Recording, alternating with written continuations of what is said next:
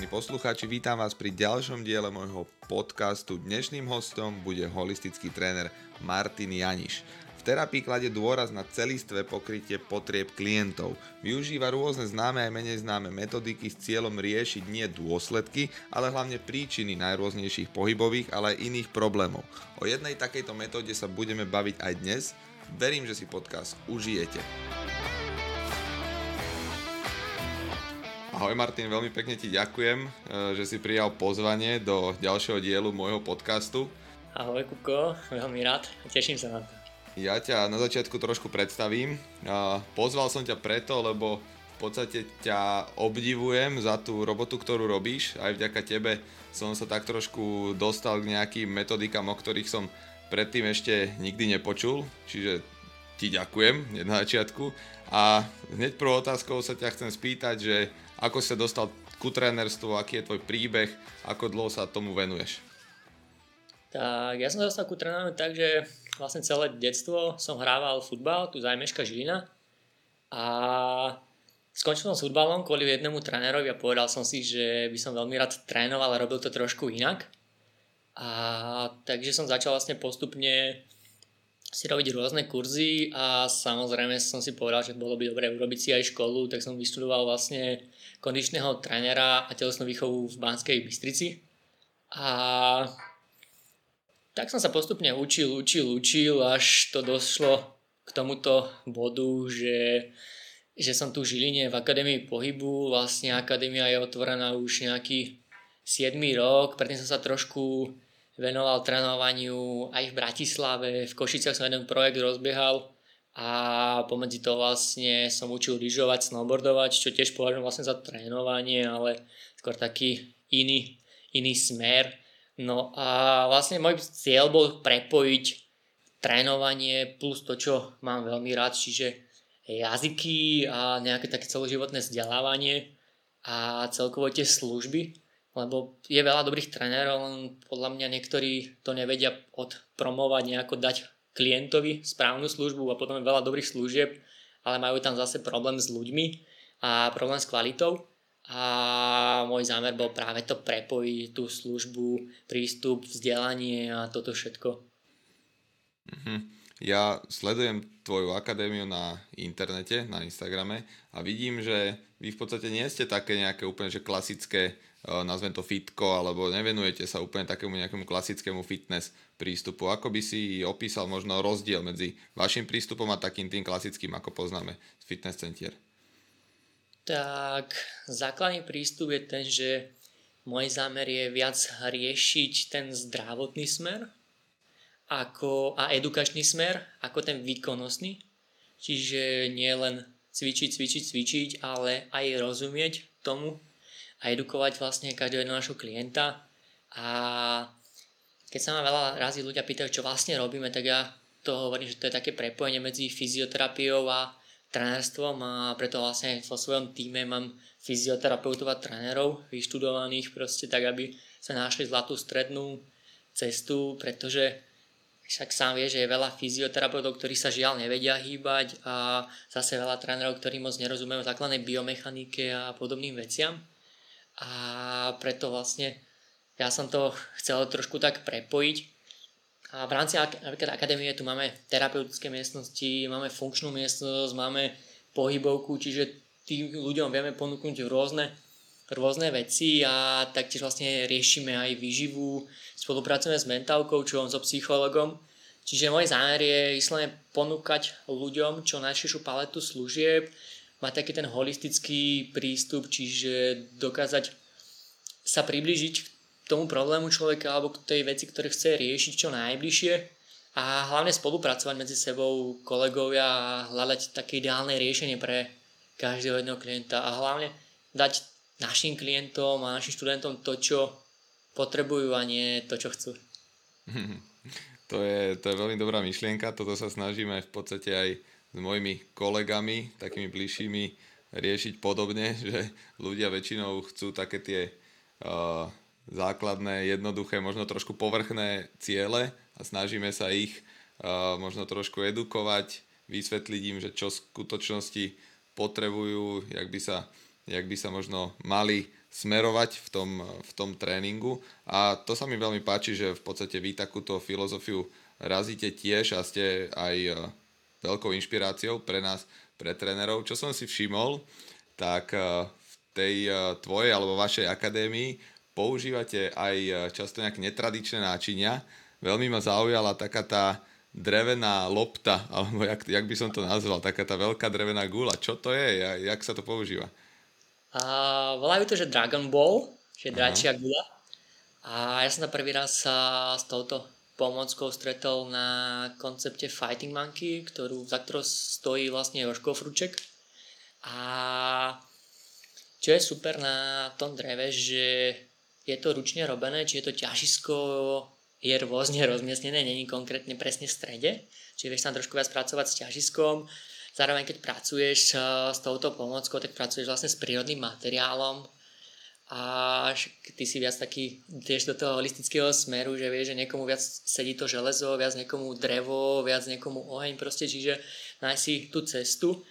A, a zároveň vieš si s, s touto pomockou veľmi veľa vecí voriešiť, či už môžeš pracovať v tlaku, či už môžeš to použiť ako masažný valec, alebo vlastne skôr masažnú gulu ale alebo si hádzať jeden druhému, pracovať tam trošku s gravitáciou, s, s ťažiskom a podobne. Čiže toto, toto mňa baví, že je to, je to malá vec, ktorú vieš použiť na viacero, viacero cvičení. A, a zároveň pre ľudí je to veľmi zaujímavé, ako som dosť prekvapený z toho, že ako ľudí baví s týmto pracovať a že, že vidíš, že ich to viac teší, keď im dáš fakt, že prírodný materiál do ruky ako nejakú umelinu. A že je úplne takéto spojenie trošku iné s tým, s tým cvičením. To, to je veľmi, veľmi pekné, to sa mi páči. V podstate by sme to mohli nazvať ako taký nejaký alternatívny spôsob, ako sa to fitness a to cvičenie alebo tá, ten, ten pohyb dá vykonávať, lebo väčšinou sme v podstate zvyknutí na, na železné činky, železné kettlebelly a toto ma naozaj zaujalo, že, že využívaš v podstate taký, že prírodný materiál, ako si sám povedal. A tam by som možno smeroval aj moju ďalšiu otázku, vidieť na tebe, že si založený naozaj uh, prírodne, keď to tak nazvem, venuješ sa uh, veľa rôznym dýchovým cvičeniam, veľa rôznym uh, meditáciám, Uh, napríklad postrel som, že využívaš tzv. grounding alebo earthing, alebo jak to, jak to nazvať teraz uh, po novom aj uh, metódu červeného svetla. Uh, podstate sú to také možno, nazvem to základné um, prístupy takého toho biohackingu. Čo by si mi o tomto povedal? Čo, čo ťa viedlo v podstate využívať takúto, takéto metódy ako je dýchové cvičenia, meditácie, taká tá trošku spiritualita v tom, v tom klasickom pohybe.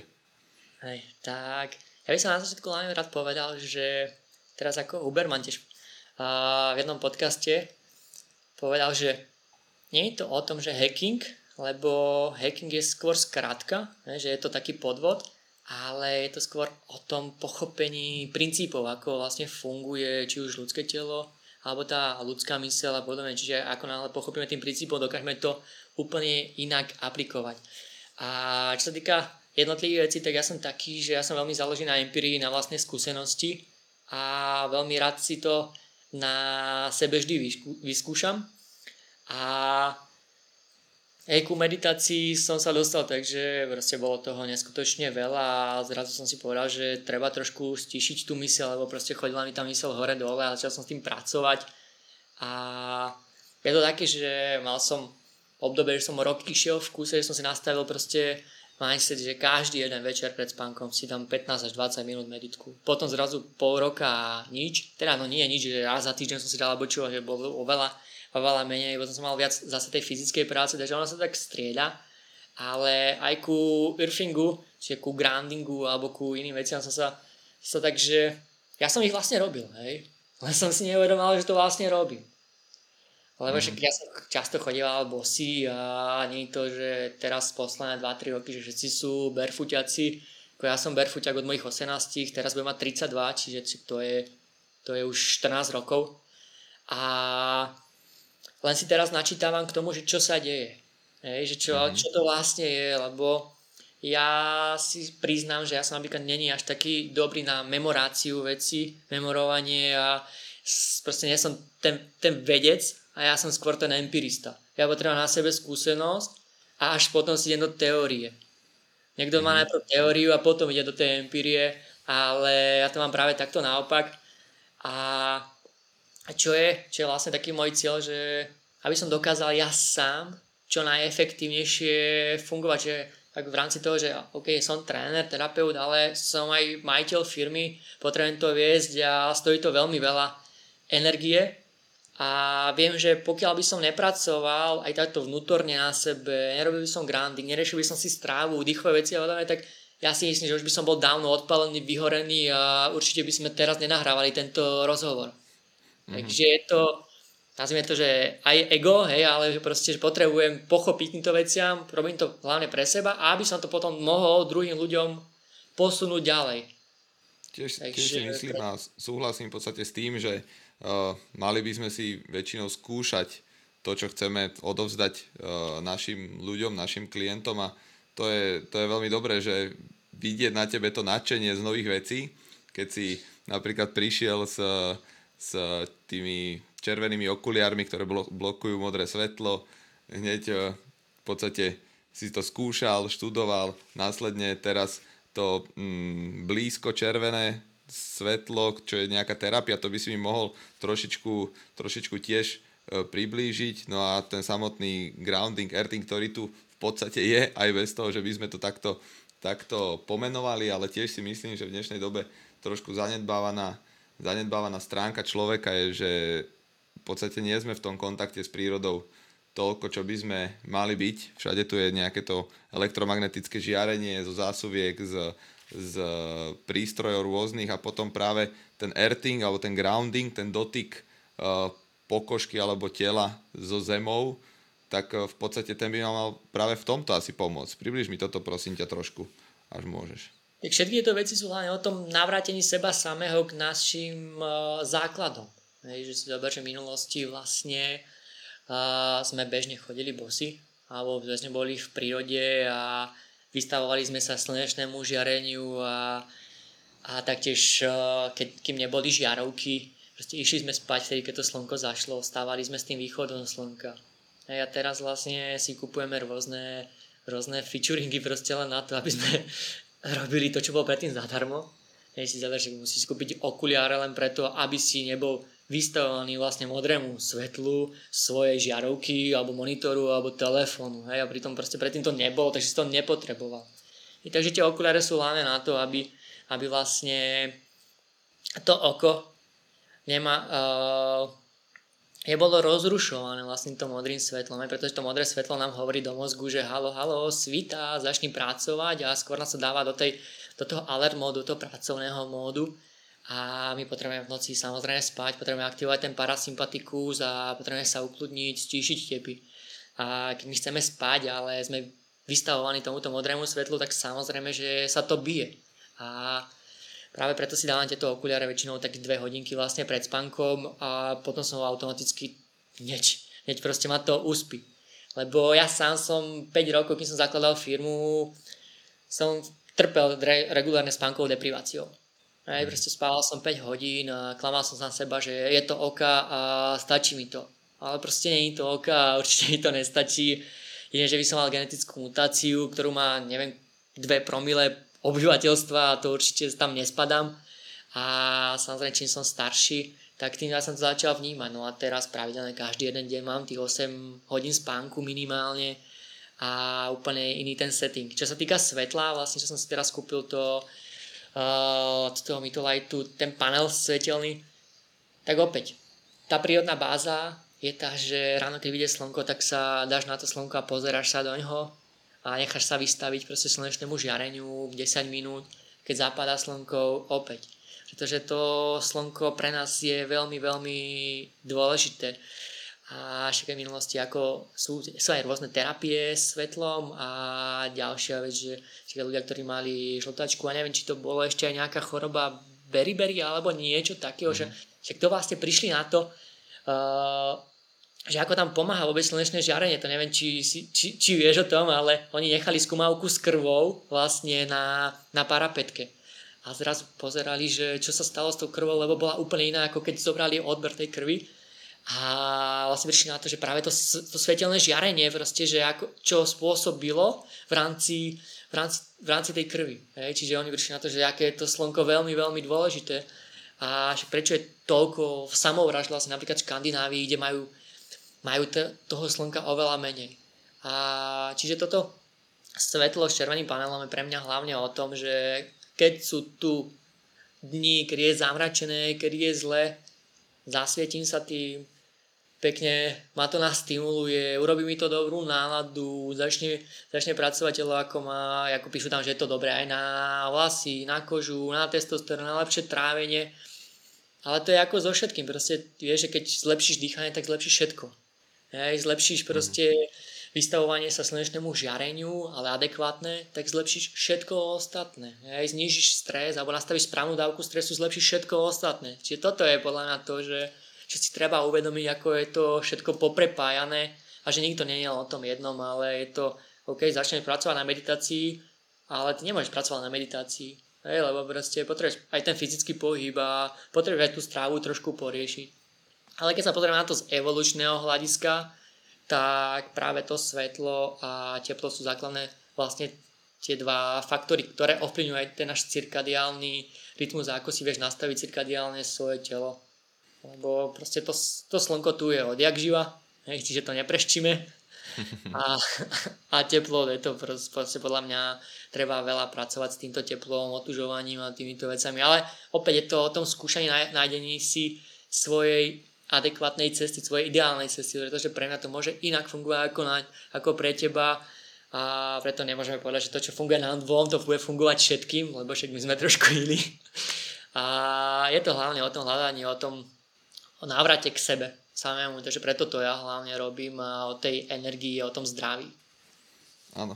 No v podstate ako hovorí, že každý sme trošičku iný, ale v zásade sa nachádzame na tej istej planete, kde v podstate ten, ten režim tmy a slnka máme v podstate všetci plus minus e, rovnaký a môžeme, môžeme, možno sa zhodneme na tom, že v podstate ten problém toho modrého svetla, toho nadmerného, sa vystavovaniu, nadmerného vystavovania sa modrému svetla, hlavne teda po zotmení, po západe slnka, je v podstate globálnym problémom, ktorý v podstate my si vieme vyriešiť veľmi jednoducho násadením tých nazvem to smiešných červených okuliarov a osobne hey. sa domnievam, že v podstate tam mm, v tomto možno nie sú ľudia, ktorí by boli že výnimka, že im to modré svetlo nerobí to, čo uh, robí, robí nám. Čiže no, sú aj veci, ktoré si môžeme povedať, že, že sú v podstate pauša, pau, môžeme ich paušalizovať na, na širokú populáciu a ja osobne si myslím, že to,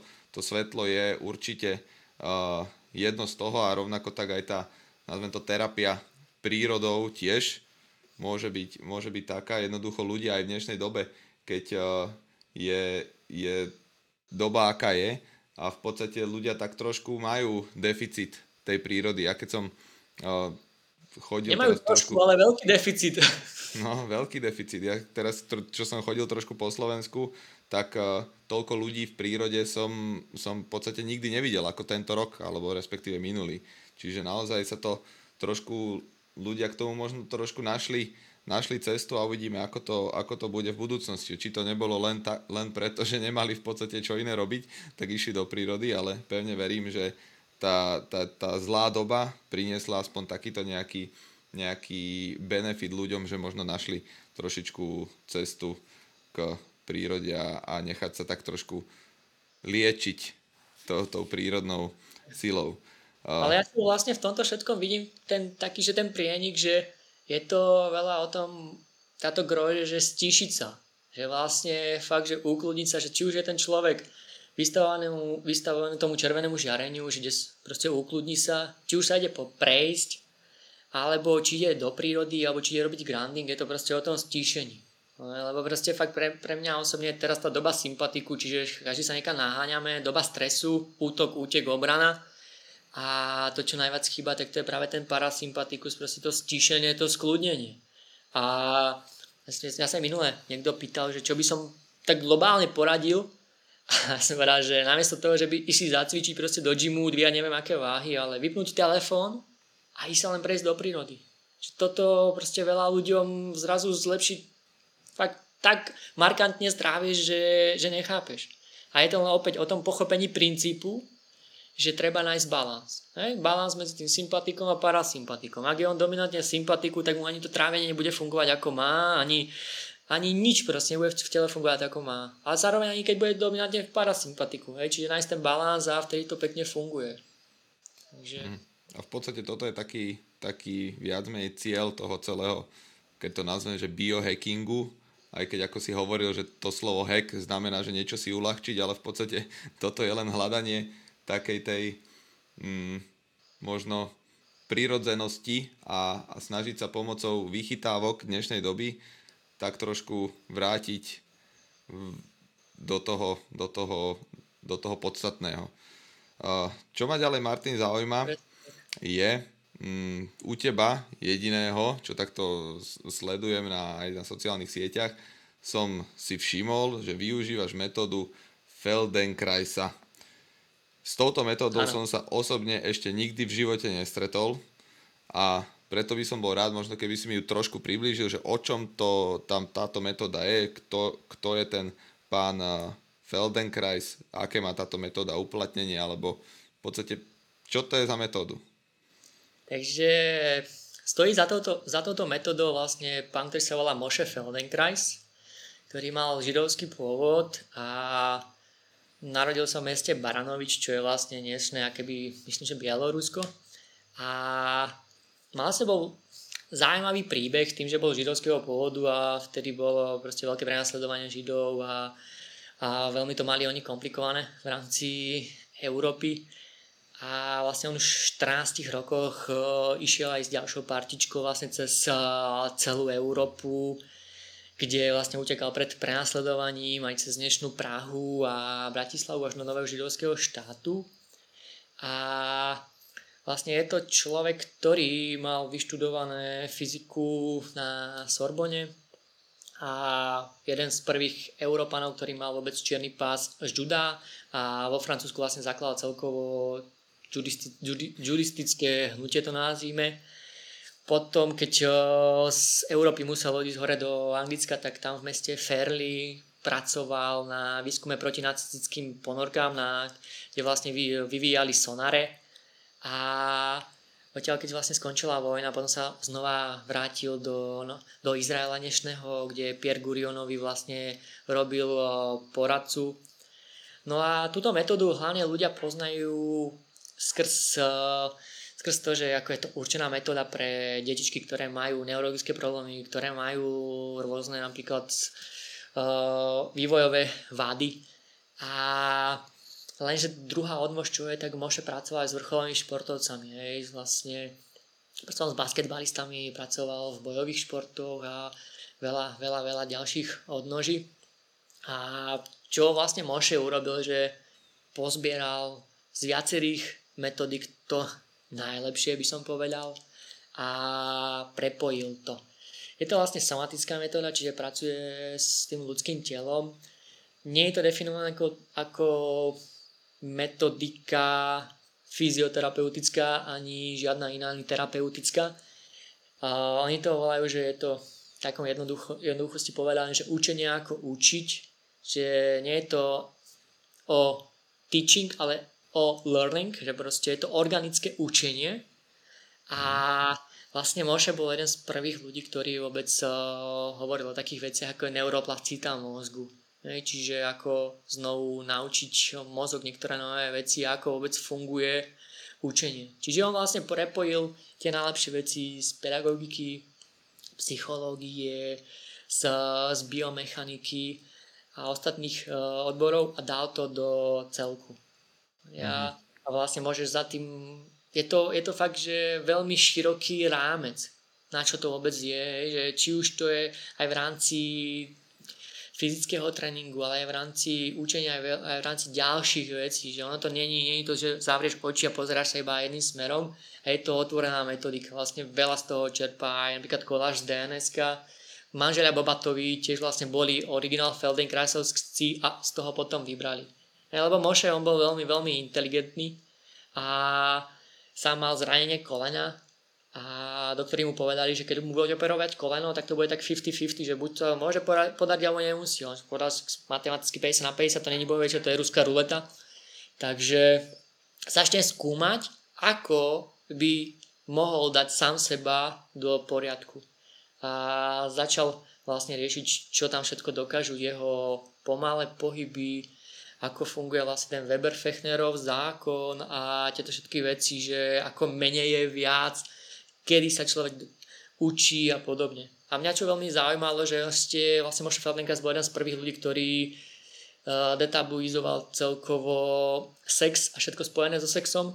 Čiže on vlastne riešil, ako je celkovo výchova prepojená so sexuálnym životom, ako je to prepojené s, s infertilitou a ďalšími vlastne problémami v rámci pánvy, pánvy a rozmnožovacieho ústrojenstva a všetkého. Čiže on to, on to prepájal, on tam mal prvky z osteopatie, prvky proste, nájdeš tam niečo aj z Rolfingu, lebo však bol chvíľočku aj z Idou Rolf v takom nejakom uh, spojení, nájdeš tam niečo zo psychológie, a fakt, že tam nájdeš úplne všetko, čo je, toto je veľmi zaujímavé. No a vlastne celá, celá tá metodika, ktorú čo si ja robím výcvik, tak to trvá 4 roky, je to 16 segmentov, vždy tam chodíme vlastne do Prahy, aj keď teraz máme online, je to na 11 dní, ale máme 5 dní, deň voľna 5 dní.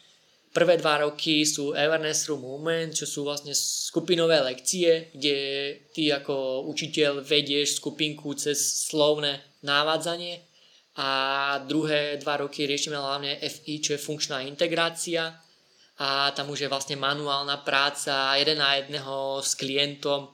A vlastne ty ho učíš tie pohyby, nie že ho učíš tie pohyby, ale nachádzaš v ňom tie pohyby, hej, ukazuješ mu, aké sú možnosti jeho tela, pretože mozog funguje vynikajúco. A on keď má možnosť voľby z dvoch, troch, štyroch tak si vyberie to, čo je pre neho najefektívnejšie. Ale ako náhle má iba jednu možnosť, tak bude proste bohužiaľ iba túto možnosť robiť. Lebo vie, že v tom našom tele sa to proste vždy veci ukladajú, čo sa nám stalo psychicky, a keď boli nejaké trámy, tak sa to v rámci toho fyzického tela ukladá a náš cieľ je prinávrátiť opäť to telo naspäť, čiže ako sme sa bavili predtým o tom holistickom, čiže prinávrátiť ho do, toho, do tých všetkých možností, ktoré to telo má je taká redukácia nervovej sústavy a učiť sa tam organicky opäť pohybovať, žiť a spoznať sám seba. Je, nie je to o tom, že príde a terapeut robí všetko, ale je to o tom, eh, aby sa ten človek edukoval, učil. A na, na začiatku je to opäť cez tú empíriu, potom teória, empíria, teória, pretože na začiatku tá empíria je nejaká, načítaš si teóriu a s tou teóriou, potom keď si mal tú istú empíriu, už to vôbec nikdy nebude to isté, lebo už tam máš opäť niečo iné. A je to taký pekne cyklus, kedy sa tam uh, učíš, objavuješ nové veci, vnímaš svoje, svoje telo a, a vlastne taktiež tam veľmi veľa spomínajú práve, práve autonómnu nervovú sústavu, aké je dôležité práve nájsť ten balans parasympatiku, sympatiku a že práve keď sa to prepája, tak tedy dochádza k najväčšiemu učeniu a že proste keď budeš v rámci sympatiku, tak ťažko sa ti učí, čiže preto je bežné, že v rámci Feldenkraisovej metódy ľudia vlastne, tam je to úplne o pomalosti a o tom stíšení. A keď je človek stíšený, tedy dokáže vidieť tie rozdiely, tedy sa dokáže učiť nové veci. Ale ako náhle by bol stále v tom svojom stereotype, tak by robil vlastne pohyby hlavne z tých svojich bazálnych ganglií, čo sú vlastne tie stereotypné pohyby. A my potrebujeme urobiť zmenu v tom mozgu, potrebujeme použiť práve ten laterálny prefrontálny kortex, ktorý sa tam zapája pri učení nových vecí.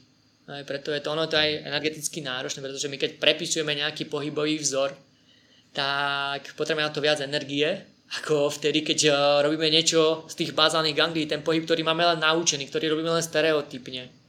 Takže ono je tam za tým fakt veľmi, veľmi veľa, ale čo je, čo je dôležité, že proste je to, je to učenie. Je to konštantné učenie a je na tom možné pracovať celoživotne. Či už sa bavíme o športovcoch, či už sa bavíme o bežných ľuďoch. A opäť ovplyvní to úplne, že všetko. Takže... Mm-hmm. No a ja som si pozrel predtým, ako, ako sme si takto spolu zavolali, že v podstate, že čo to je, lebo ma to, ma to celkom zaujímalo a videl som také, také videjko, kde v podstate ľudia boli v nejaké miestnosti a terapeut, alebo teda ten, ten tréner, Hej. metodik uh, ich navádzal k nejakému prevalovaniu sa na zemi, potiahol trošku uh, toho človeka za ruku, nejak sa ľudia prevalovali. No a aké teda, toto sú také tie prostriedky, čo to využíva a v podstate zaujímavé, že čo, čo je v podstate takým tým výsledným cieľom tejto metódy, že ty v podstate chceš človeku uh, upraviť pohybové vzory, povedzme tak, že keď sa postaví na nohy alebo keď bude doma potom sedieť na stoličke, tak bude sedieť uh, kvalitnejšie bez nejakých uh, svalových myofaciálnych reštrikcií alebo toto ma zaujíma.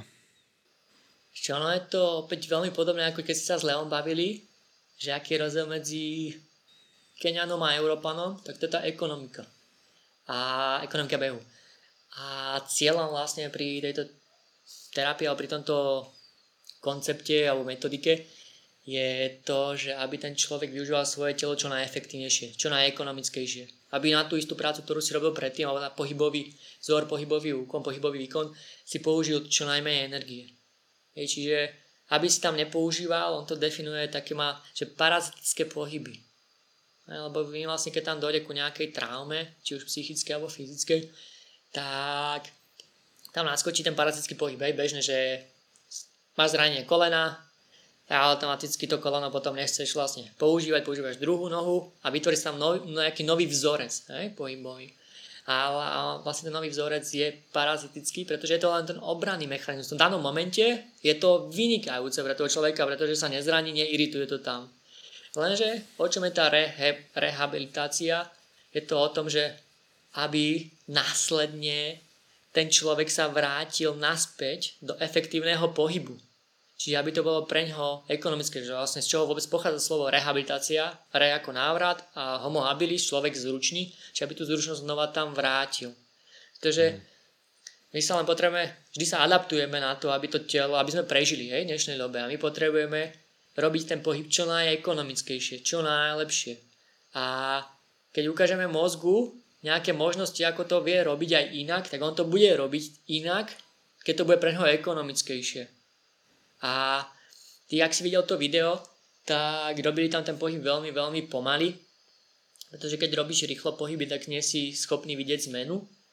A je to často o tom, že je to také skladanie malých pohybov, až následne tie maličké pohyby spojíš do nejakého pohybového vzoru. Hej, lebo čiže najprv dochádza ku diferenciácii pohybu a následne potom to spojíš do na nejakého funkčného pohybu. Takže takto to ja nejako aktuálne vidím, že mám pred sebou ešte nejaké 4 segmenty, kým dokončím vlastne mm-hmm.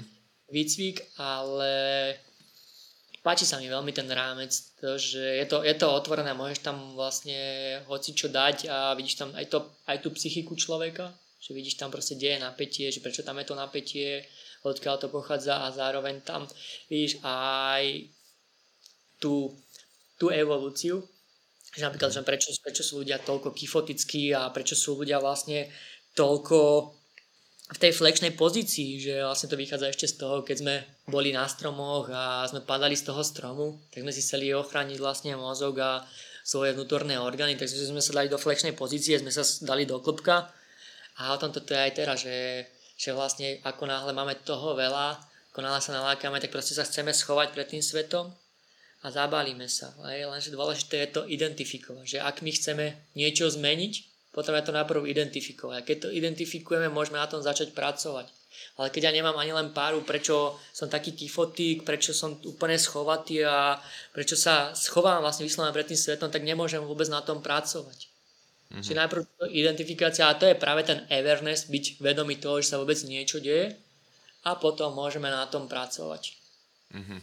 Veľmi, veľmi zaujímavá metóda. Ešte sa možno vrátim k tomu, to ma celkom zaujalo, čo si tam spomínal. Uh, uviedol si príklad, že človek si zraní koleno, následne v podstate tú bolesť nejakým spôsobom obchádza, čiže vytvára si nejaké tie parazitické pohyby.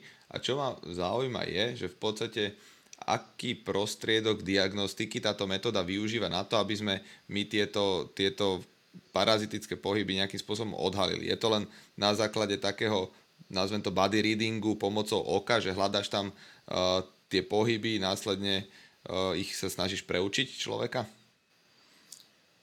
Tak, uh, keď ten človek je schopný chôdze, necháme ho prejsť, takže ten body reading pozorujeme, aké sú tam možnosti a taktiež vlastne dám, necháme ho posadiť, pozrieme, ako vie napríklad zatlačiť sedací hrbol na pravej strane, na ľavej strane. Hej, napríklad už len to, že obzrete sa za jedným ramenom, za druhým, pozrieme, ako sa tam integruje zvyšok tela. A keď je v stoji, opäť pozrieme, ako má jedno chodidlo, ako má druhé chodidlo, kde je to koleno, kde je členok. Čiže týmto smerom. A, a druhá vec je tá, že necháme ho aj rozprávať Hej, ja keď som mal napríklad individuálnu terapiu u môjho lektora, tak on sa ma spýtal, že aký som robil šport, čo robím profesne, či mám rodinu a či som šťastný. Mm-hmm. Hej, to boli vlastne všetky jeho otázky, to bola jeho diagnostika a som mu odpovedal a on že OK, tak si láhni. A to bolo všetko, čo sa vám spýtal. Hej, to bola jeho diagnostika. Mm-hmm. A potom vlastne ty si už robíš vlastne tu robíš aj diagnostiku, aj terapiu, keď už s tým človekom pracuješ. Pretože ty priložíš ruky a pozoruješ, ako ten človek dýcha. Aké tam je prepojenie z toho členka do kolena, do bedra, napríklad len vlahu na chrbte, keď mu zatlačíš do, do chodidla, že kde sa ten pohyb až prenesie. Či to skončí pri kolene, alebo či je schopný to cítiť až jeho oku, alebo či to ide do lopatky, alebo či to končí bedrovom klube. Či pozoruješ to prepojenie jeho tela. Že? A nás tele práve, ako sa to nazýva, aj funkčná integrácia, že zintegrovať celé to telo do pohybu. Aby to bolo potom ekonomické, aby ten človek vnímal svoje telo. Aj napríklad ja na začiatku som bol úplne hluchý na svoje telo, som vôbec necítil, nevnímal, že čo je nejaké vnímanie svojho vlastného tela a uvedomujem si, že to by sa malo podľa mňa v rámci telesnej výchovy učiť hneď. Vlastne, že väčšinou ľudia sú fakt hluchí na svoje telo a vie to veľmi veľa zmeniť. Však si veľa do športu, do vrcholového športu, ja sám asi, asi aj čítal o Jagrovi, hej, že jemu dali proste hokejku o 5 gramov rozdiel, no a on to hneď cítil. A o tom toto je, že proste vnímať na tom svojom tele, že ako to vôbec funguje a, a vtedy dokážeme na tom aj pracovať ale často sa mi deje, že tí ľudia, ktorí majú najväčšie zdravotné a pohybové problémy, tak sú fakt hluchí. Že absolútne na tom nepracujú proste a nechcú počúvať vlastné telo. No a to je o tom, že oni utekajú od toho svojho tela. Že proste to telo nám vždy chce povedať nejaký message, ale keď ho nechceme počuť, tak ten message sa vlastne stratí. A toto je vlastne dôležité, že že často tá diagnostika, stačí sa na to telo pozrieť, stačí sa ho dotknúť a to telo ti povie. Ako v rámci osteopatie napríklad tiež diagnostika je, že, že nepočúvajte svojho pacienta, ale nechajte rozprávať jeho telo. Mm-hmm. A to telo ti všetko povie o ňom. Lebo a ono sa jedná o to, že po psychologickej stránke ten klient, pacient ťa vždy dovede tam, kde on chce a nie tam, kde proste by si ty chcel ísť. Vieš, aby on ti povie, že a ja mám problém s pravým kolenom a ty už na tom podvedomí už budeš mať to práve koleno. Hej, on ťa tam bude niečo viesť. Ale keď ho nenecháš rozprávať, keď ho necháš skôr takým otvoreným otázkam, tak si urobíš širší obraz a máš proste taký aj širšiu diagnostiku na ňo. Ale ako náhle ty sa pozrieš iba na to koleno a proste nevidíš, čo je nad ním, čo je pod ním, a ako ten človek dýcha a či je šťastný a ako doma v rodine a čo jeho deti, tak tam si moc mm-hmm. podľa mňa neodpovieš. Môžu sa tam potom vyskytovať také tie, mm, ak si to nazval, parazitické pohyby. Uvediem príklad napríklad v tom, že keď človeka vystavíš nejakému tomu stresu, tak má nejaké tendencie, ako si spomínal, uh, zložiť sa do takého klopka, do toho flexného postavenia, prípadne sú, sú ďalšie možnosti reakcií na, na isté podnety a tým pádom táto metodika sa to snaží odhaliť takýmto spôsobom. Veľmi zaujímavé, veľmi dobre sa to počúvalo z tvojho pohľadu, naozaj ma to donútilo e, veľmi rozmýšľať, som si predstavoval normálne svojich, e, svojich klientov a, a, tie ich, a tie ich pohyby, čiže normálne s otvorenými ústami takmer som ťa, som ťa len počúval.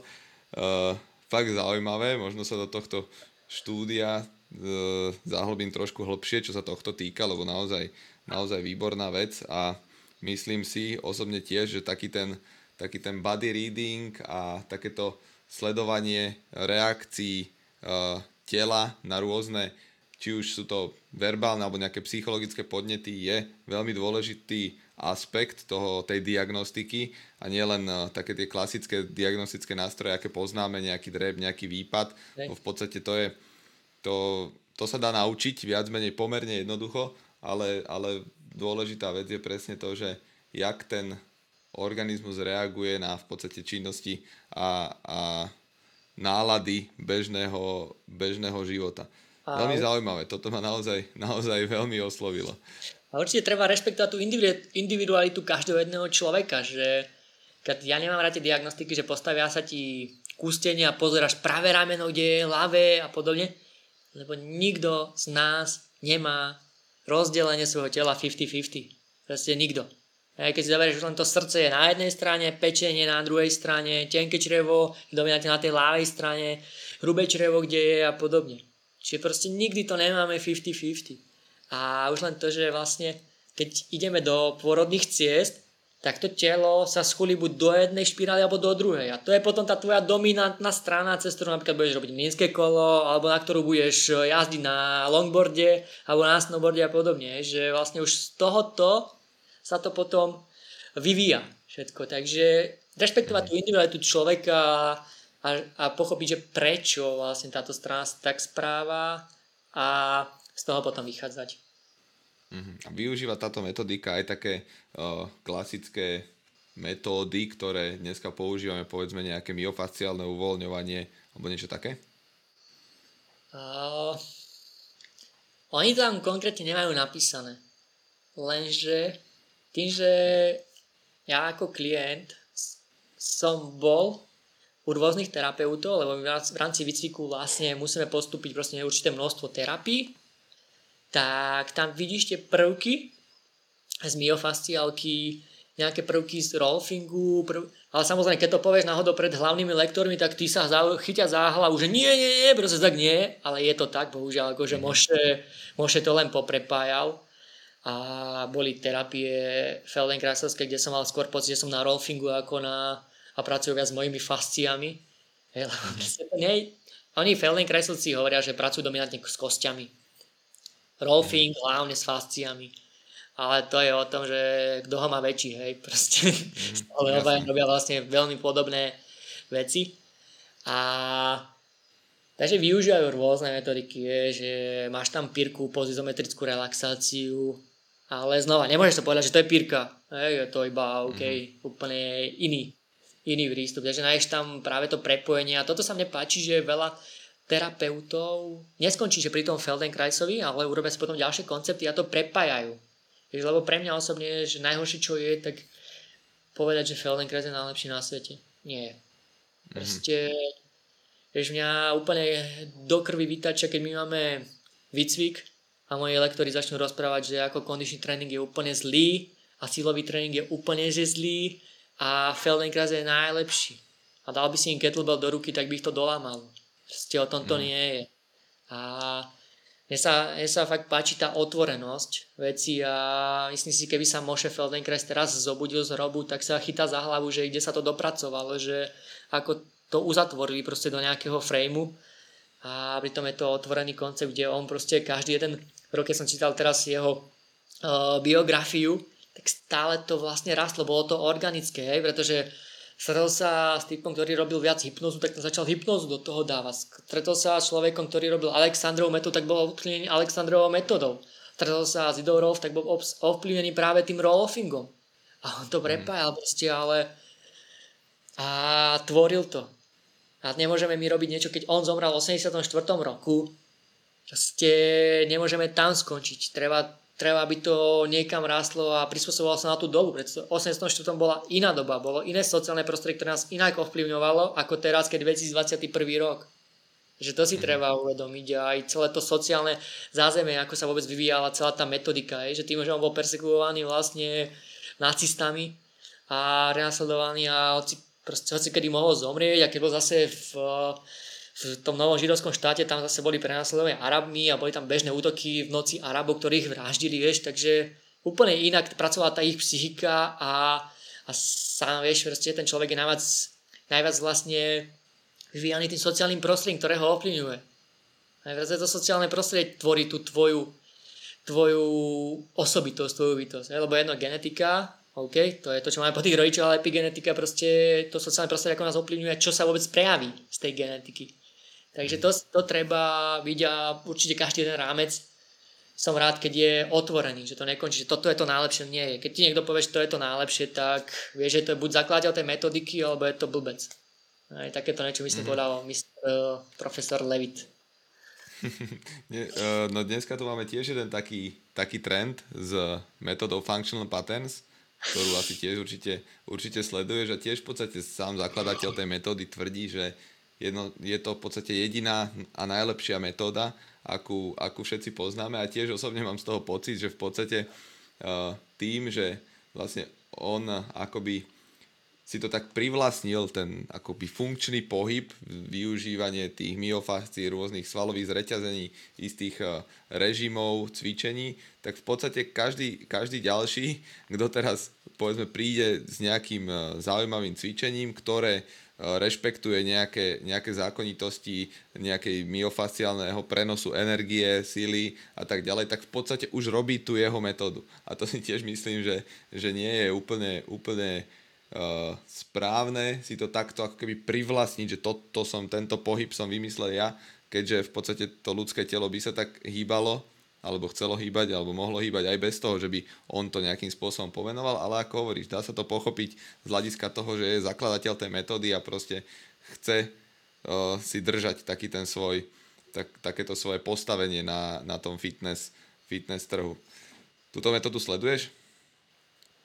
Z okolností včera som si zaplatil ten 10 týždňový kurz, dal tam mm-hmm. nejaký discount 50 dolarový, tak hneď ako dosťahujem akadémiu a dokončia sa mi nejaké veci, tak sa chcem do toho pustiť. A ja som k tomuto, čo si teraz ty povedal, ešte uh, pridal, že podľa mňa všetko už bolo vymyslené. Je to len o tom, že ako to prepojíš, že tie už dýchové cvičenia, stará pranajama a metodiky, ktoré boli vymyslené, a to isté vlastne, keď si zoberieš aj v rámci toho Feldenkraisa alebo v rámci Rolfingu a ďalších vecí veľmi veľa tam nájdeš veci z Tajči, Štikungu mm-hmm. a, alebo z Karte a iných prístupov. Takže je to len o tom, že proste kto si čo zaregistruje a čo sa ako podobá, ale proste koleso už nebudeme druhý raz vymýšľať, proste keď tu už je. A, ale určite ako páči sa mi tá práca Naudiho, podľa robí veľmi peknú prácu, ja tam vidím veľké prepojenia práve s Feldenkraisom, a len, lenže dynamickejšom Feldenkraisovi a vidím, keď sa do toho celého konceptu pustím, že, že aké tam sú ešte väčšie prepojenia, lebo ako hovorím, jedno je to, ako to vyzerá, a druhé sú to, aké sú tam princípy, čo sme sa aj včera bavili, že nechcú si proste púšťať tie princípy vonku. A toto mne často vadí na mnoho konceptoch, že sa tvária proste, že to je ich úplne najväčšie know-how, ale ja sa vždy snažím veci, ktoré sa naučím proste odozdávať či už kolegom alebo ľuďom, ktorých mám, lebo robíme to preto, aby sme pomáhali vlastne ľuďom, robili tento svet zmysluplnejším, lepším a tieto veci, ktoré ja viem, ja si ich proste nezoberem do hrobu. Hej, tam sú mi úplne zbytočné, takže podľa mňa to treba dávať ďalej a byť otvoreným aj šerovaniu veci a vedieť sa na to pozrieť z rôznych uhlov pohľadu. Áno, áno, áno, s tým, s tým sa dá úplne súhlasiť. Každopádne odhliadnúc od toho faktu, že Naudi si naozaj tú svoju metódu, to gro svojej metódy stráži, veľmi poctivo, že odozdáva to ľuďom len na tých špecifických kurzoch, ktoré, ktoré má, či už niekde po Európe, po svete, alebo tie finálne na Havaji. Ale každopádne, keď sa pozrieme na výsledky, ktoré tá metóda prináša, tak sú, sú jednoducho výborné. A tiež uh, už nejaký piatok sa v tom trošku pohybujem, sledujem to, snažím sa odčítavať z tých rôznych pohybov, ktoré oni, oni dávajú von, nejaké súvislosti, zákonitosti a v podstate tiež sa mi tam uh, ukazujú rôzne uh, spojitosti aj s inými, inými uh, metodikami. Napríklad minimálne to, na čom oni zakladajú, je myofaciálne uvoľňovanie pomocou pomocou akéhokoľvek nástroju. Audi rád využíva plastovú trubku vodárenskú, asi, asi, má, asi má problém použiť normálny roller, ale tak chápem to. Vieš, že je tam, je tam v podstate prepojenie rôznych metód a podľa môjho názoru tiež to vyskladal z vedomostí, ktoré, ktoré získal počas svojej cesty ako, ako trénera, no až napokon z toho vznikol celkom celkom solidný, solidný koncept, ktorý momentálne veľa ľudí sa snaží nejakým spôsobom replikovať a trénovať podľa toho sám.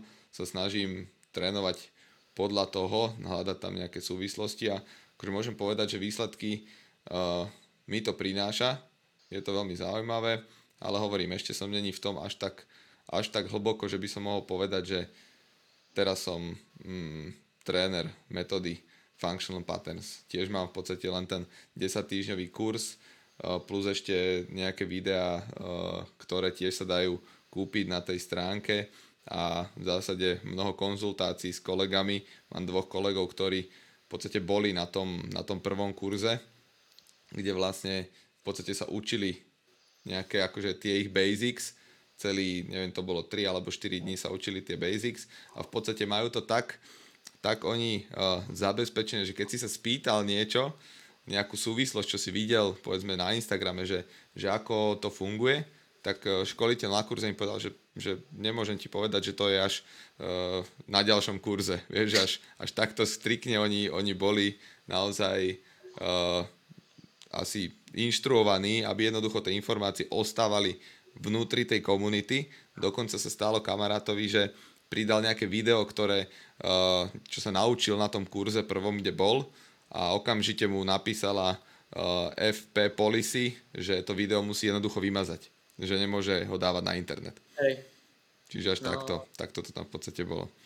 Bohužiaľ v rámci Feldenkresa je to rovnaké. My sme podpísali papiere, mm-hmm. že za každé jedno video, fotku alebo aký materiál vlastne platíme 1000 eur pokutu a nemôžeme vôbec nič natáčať, nemôžeme si už len ani to, čo on napíše na tabulu, odfotiť, je, lebo že to je jeho copyright, lebo však hlavný lektor je Amik a vieš, akí sú oni s copyrightami, no celé zle. Mm-hmm.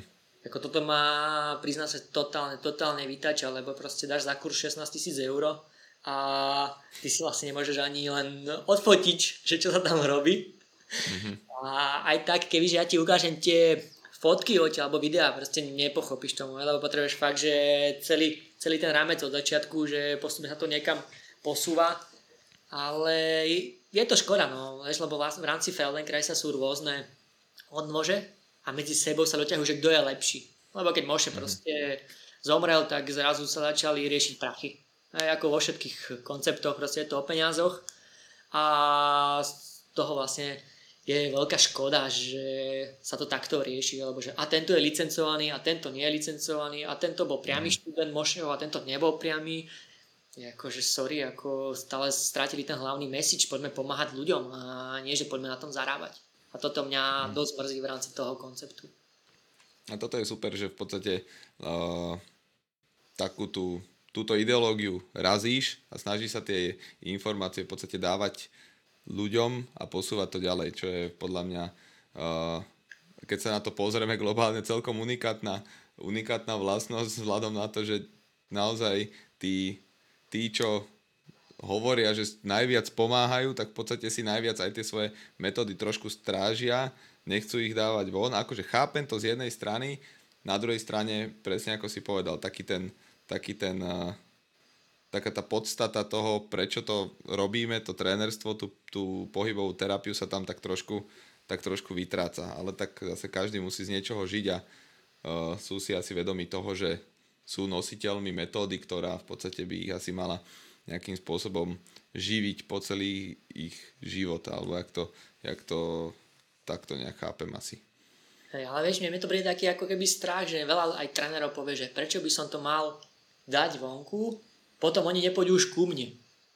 Ako keď si ťa chce ten človek nájsť, ty si ho pritiahneš a pôjde ku tebe a keď si ťa nechce nájsť, tak si že my v rámci akadémie sme šiesti a každý jeden z nás má špecifickú klientelu.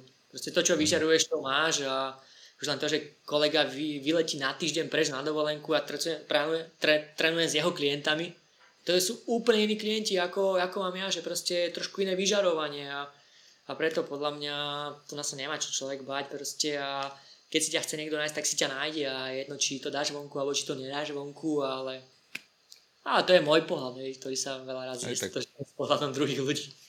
Určite, tak to Keby, keby sme všetci mali takýto pohľad, tak by sme tu mali utopické, utopické krásny mier, vieš. čiže, čiže, asi, čiže asi tak.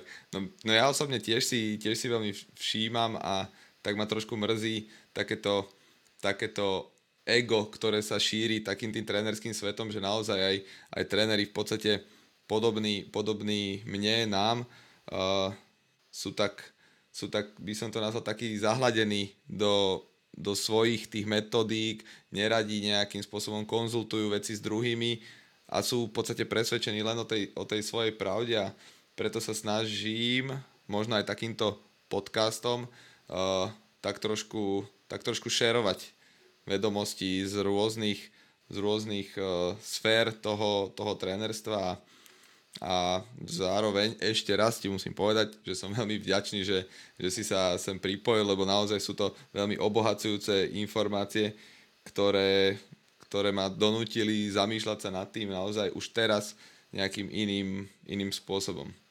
Tak ale vieš, ja, ja som si musel prejsť nejakú tú cestu, že na začiatku ten kondičný tréning, urobil som si vieš, Majka Boyle Kettlebell Strong First a Grand Force Method a takéto také akože nazveme to drahšie metodiky. Ja som si myslel, že ty kokos, to je super, ja zrazu som king of pop. A absolútne žiadne odpovede. Ego, ego vyletelo úplne hore, ale si nemal odpovede, nevedel si čo a ako. No a postupne na to zavádzalo vlastne ja, ja s tým terapeutickým smerom, že či už viscerálna manipulácia, alebo tento Feldenkrais a teraz ešte viac tie dýchania, alebo holistic lifestyle coaching od Polačeka a že postupne sa to tak nejako hľadá nejaký ten rámec a ten celok, hej, že proste na, fakt na niektoré veci musí človek dozrieť. A mm. viem, že by som nedokázal niektoré veci uchopiť 10 rokov dozadu. Takže však to asi aj ty vnímaš, že úplne inak sa pozeráš na niektoré na niektoré prístupy, na niektoré tréningy, ktoré si robil, keď si začínal, že by si si dal po rukách, že toto som spravil. Ale to je normálne, my v rámci tréningu sme v pohode, lebo keď urobíme zlý tréning, toho človeka nezabijeme, ale taký anesteziológ alebo človek niekde, no doktor, ktorý je niekde na áre, tak proste tam tí klienti, pacienti bohužiaľ na začiatku prvý šiesti zomrú, a, ale nám nie. Ale to je to, je to učenie.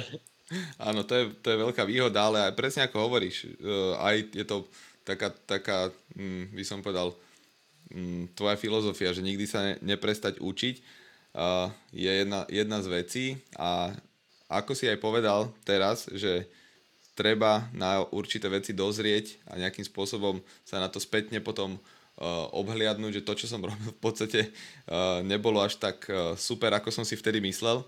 Ja tu napríklad v šuflíku mám ešte, ešte zošitý z čias, keď som, keď som začínal trénovať ľudí, kde som si písal každý jeden tréning, presne som si vypísal, aké cvičenie, koľko opakovaní ideme robiť. No a teraz mám to tu na schvál, lebo presne sa rád do toho pozriem, že sa tak trošku zasmejem, že, že aké tréningy som viac menej, viac menej tvoril a tiež e, sa stotožňujem s tým v podstate, že uh, tiež som sa hnal za takými certifikátmi, na také školenie som chcel ísť, potom na také, toto som si chcel urobiť.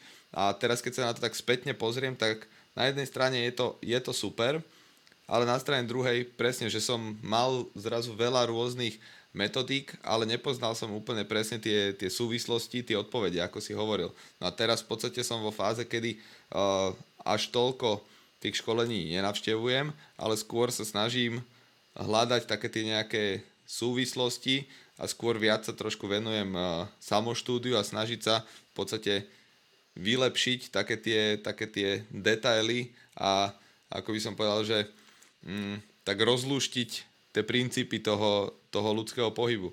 A v podstate vždy je asi najlepšie začať pracovať sám na sebe, čiže momentálne to testujem na sebe a na svojich najbližších e, klientoch a za pár rokov zase uvidíme, že, že, či, že či to bolo správne alebo nebolo. Podľa všetkého za pár rokov si bude mysleť, že to až také úplne najlepšie nebolo, ale dôležité je, aby to bolo o tých pár rokov o čosi lepšie, ako je to teraz. Mm. čiže, čiže, čiže asi tak. Tak ono je dôležité, aby sme vždy v danom momente robili najlepšie to, čo vieme. Hej, a proste to, že sme to vtedy robili inak, neznamená, proste, že sme to robili zle, len sme nemali tú vedomosť.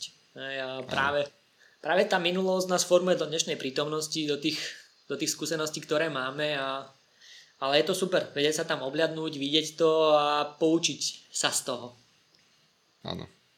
Áno, čo, no, ja by som to už no, z tohto miesta, túto debatku uh, uzavrel. Chcel by som ti veľmi pekne poďakovať za to, že si si našiel čas, na to, že si mi priblížil alebo nám priblížil uh, taký ten tvoj pohľad na, na vec, na trénovanie, na pohyb, na, na ľudí. Uh, čo by som možno uh, ti tak chcel navrhnúť alebo ťa poprosiť, že či niekedy v budúcnosti by si si opäť našiel čas, lebo naozaj, naozaj uh, tam je ešte mnoho, mnoho vecí, ktoré zostali nezodpovedané. Veľmi ma fascinujú uh, dýchové techniky, ktoré využívaš, či to je uh, v podstate butejko alebo na to nadvezujúci Oxygen Advantage. Rovnako tak som tiež fanúšikom a sledovateľom Pola Čeka a jeho Holistic Life, coach prístupu a v podstate v ďalšej epizóde niekedy v budúcnosti by sme mohli zase nahliadnúť trošku viac na, na tieto témy. Hej, no určite, ako ja hlavne ďakujem, že som mohol dneska trošku porozprávať z toho, čo robím, aký mám prístup. A presne ako hovoríš, proste je tam veľa rámcov, ktoré sa dajú potvárať ja som sa snažil dneska tak, taký ten všeobecný pohľad na veci a potom to je to, že už keď sa tam otvorí nejaké to okno, tak v tom pracujem a, a potom sa znova vrátim do toho všeobecného rámcu a znova tam otvorím chvíľočku druhé okno a potom to, to je proste. Takže vedieť sa na veci pozrieť z rôznych, z rôznych úhlov a tej, vtedy aspoň mne to dáva zmysel a mi to pekne funguje. Áno, úplne s tým súhlasím. Musí to byť jednak aj trošku variabilné a zároveň tie problémy, s ktorými sa stretávame z, pri ľuďoch a be, ich bežnom živote nikdy nie sú jednofaktorové, ale väčšinou sú to veci uh, multifaktoriálne, keď my v podstate potom už spájame uh, tak holisticky rôzne metódy a metodiky na to, aby sme tým ľuďom, tým ľuďom aspoň trošku pomohli, ale zároveň vždy je to o tom naviesť toho človeka, aby si konec koncov pomohol identifikoval problém a pomohol viac menej sám. Ale, ale tak to je. No, aby to bolo o tom učení. Že learning a nie teaching. Proste nech on nájde v sebe. Vtedy, vtedy aj v tom mozgu sa dejú nejaké zmeny. A toto je veľmi dôležité, práve to organické učenie. Súhlasím, súhlasím s tebou vo všetkom, čo si povedal. Naozaj to bolo veľmi inšpirujúce. Ešte raz ti veľmi pekne ďakujem a teším sa, že sa teda započujeme alebo uvidíme pri ďalšej, ďalšej epizóde. Ešte raz ďakujem. Ja ďakujem pekne, ahoj.